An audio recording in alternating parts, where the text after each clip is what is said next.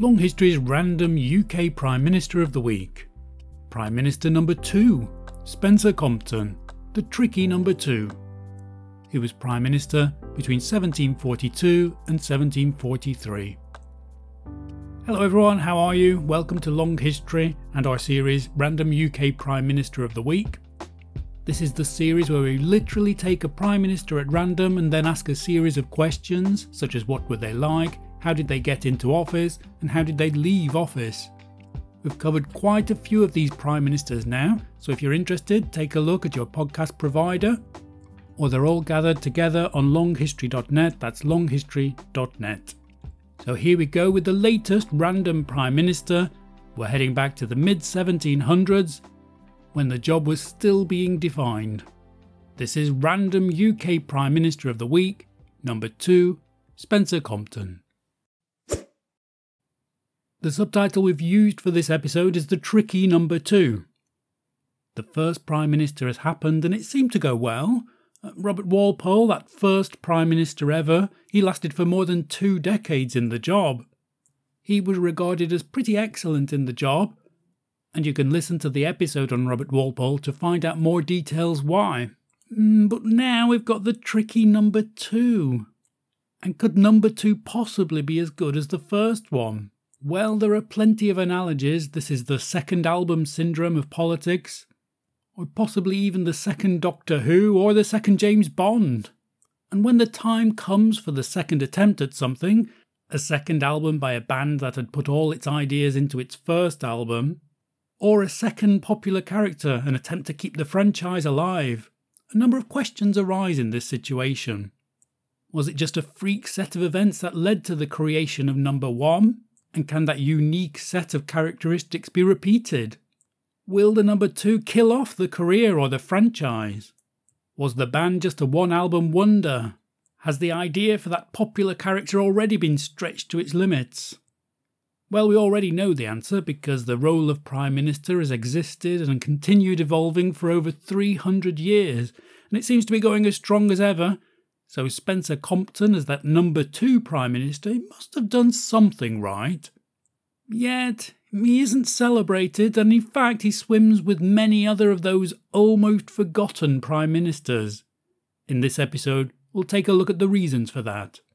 There are some superlatives that make him stand out, although not necessarily for the best reasons.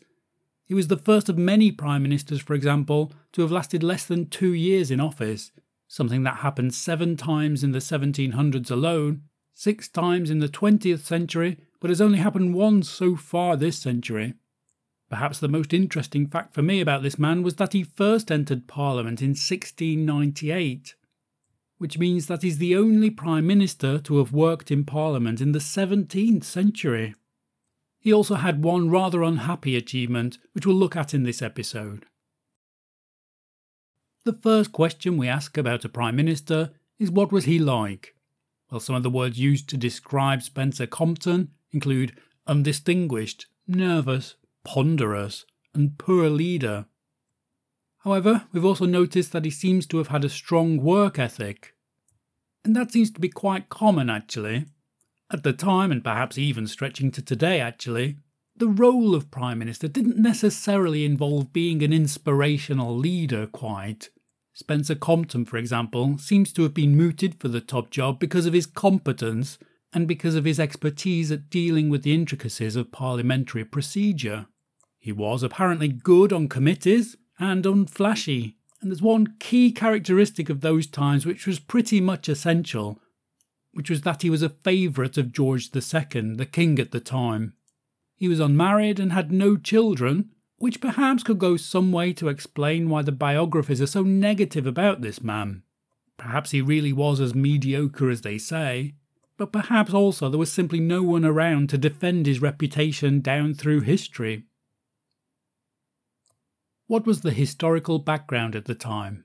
We like to paint a picture of the time and say what was in the news, and Compton was in office during a time when the War of the Austrian Succession was taking place. This took place between 1740 and 1748. Now, there are lots of these wars going on at the time, and they can become a bit baffling and they will continue on into the century to come. At this point in European history, it does seem to come across as a game of thrones, with various royal families fighting various wars over who would inherit various thrones. And it was an incredibly complicated theatre because of the interrelated claims that had evolved because of various marriages and deaths without successors. This particular war brought France, Bavaria, Saxony, and Spain together in the hopes of dividing up the Habsburg Empire of the time. This has been called the First Global War because it wasn't just Europe involved. Faraway colonies were also part of this war, as we will discuss in the section about the United States. As such, it's a rather depressing forerunner of the world wars of the 20th century, which were still 200 years away. What was the United Kingdom like at the time?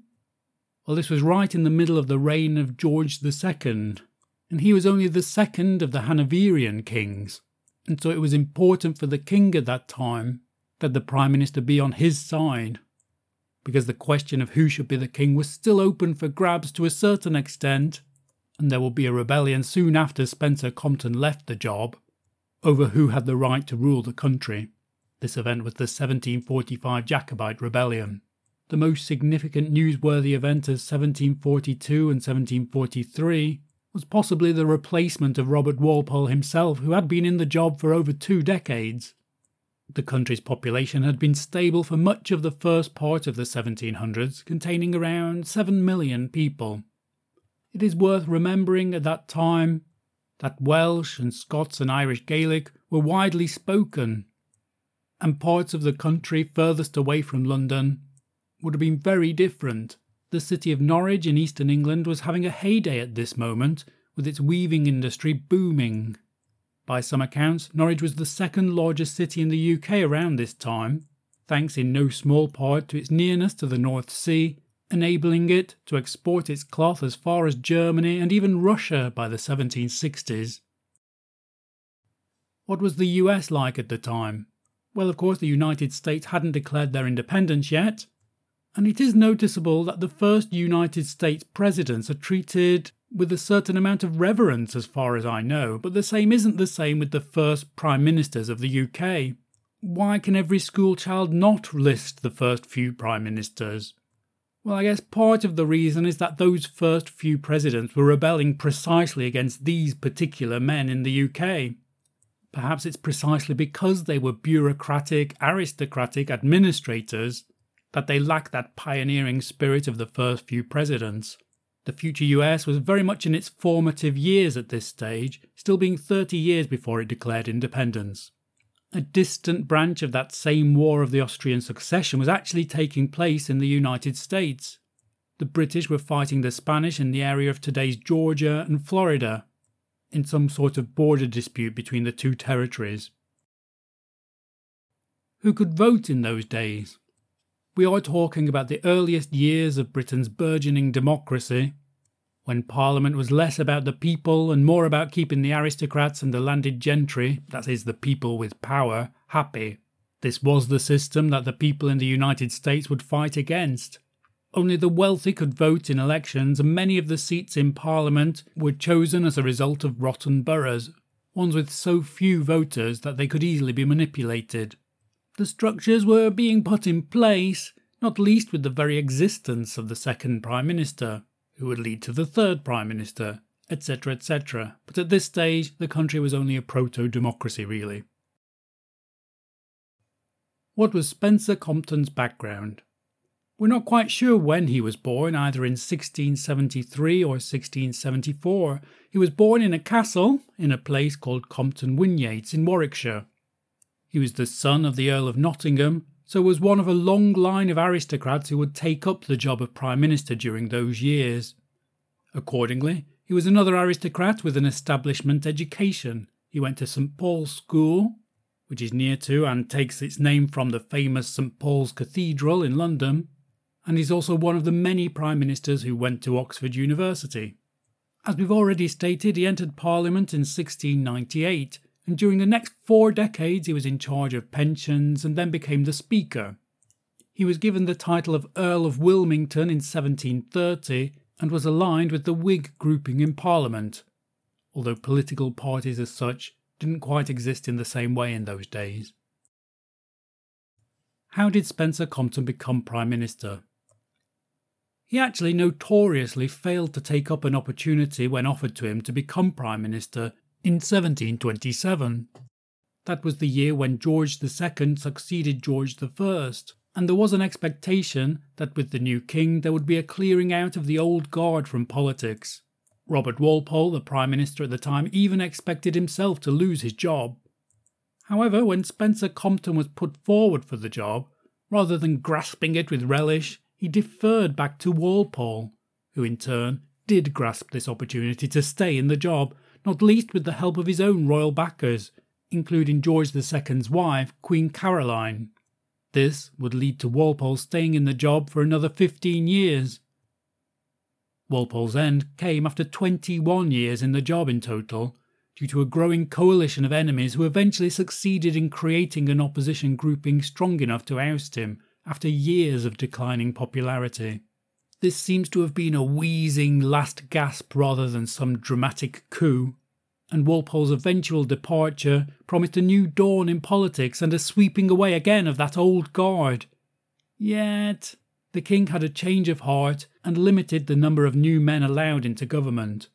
Compton was very much one of George II's favourites, having worked in the king's household and being noted for his ability to follow the rules and do what the king wanted.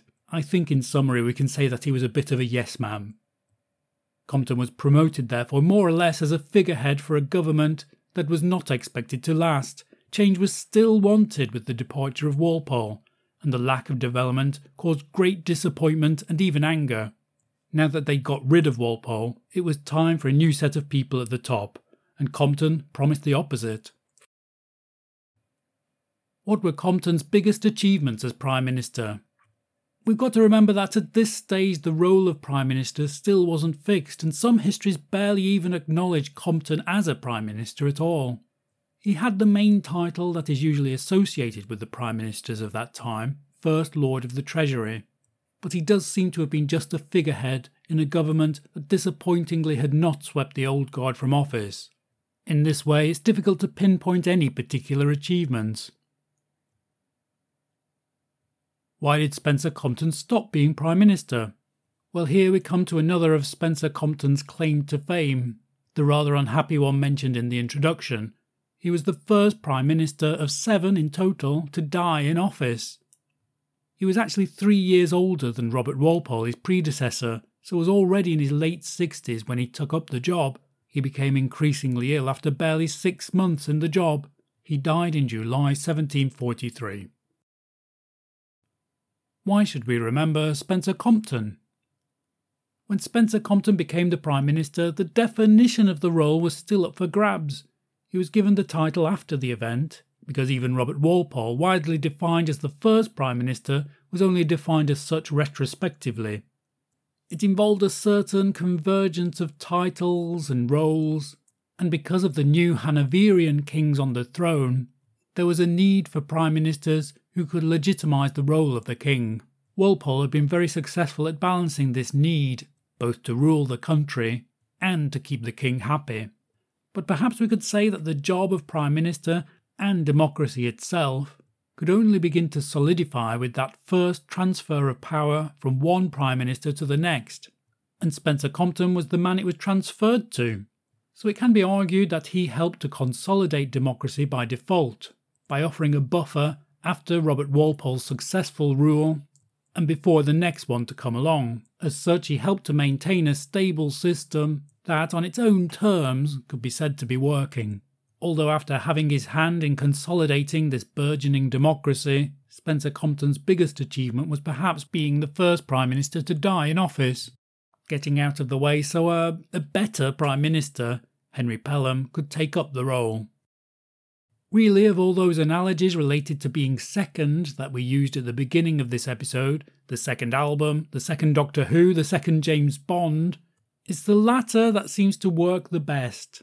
We'd had a Prime Minister who defined the role, and the Prime Minister who followed him would be another classic, but Spencer Compton was the one in between. He was the George Lazenby of Prime Ministers. He didn't ruin the franchise, he didn't cause its demise. Fortunately, the franchise was already strong enough thanks to its own Sean Connery in the form of his predecessor, Robert Walpole. Thank you everyone for listening to the latest episode of Random UK Prime Minister of the Week by Long History. I hope you've enjoyed that.